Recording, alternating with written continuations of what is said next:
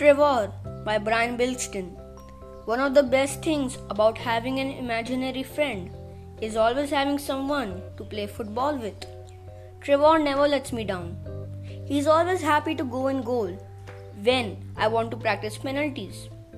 Whenever I give the ball to him, he'll pass it back and doesn't laugh like the others if I don't manage to control it.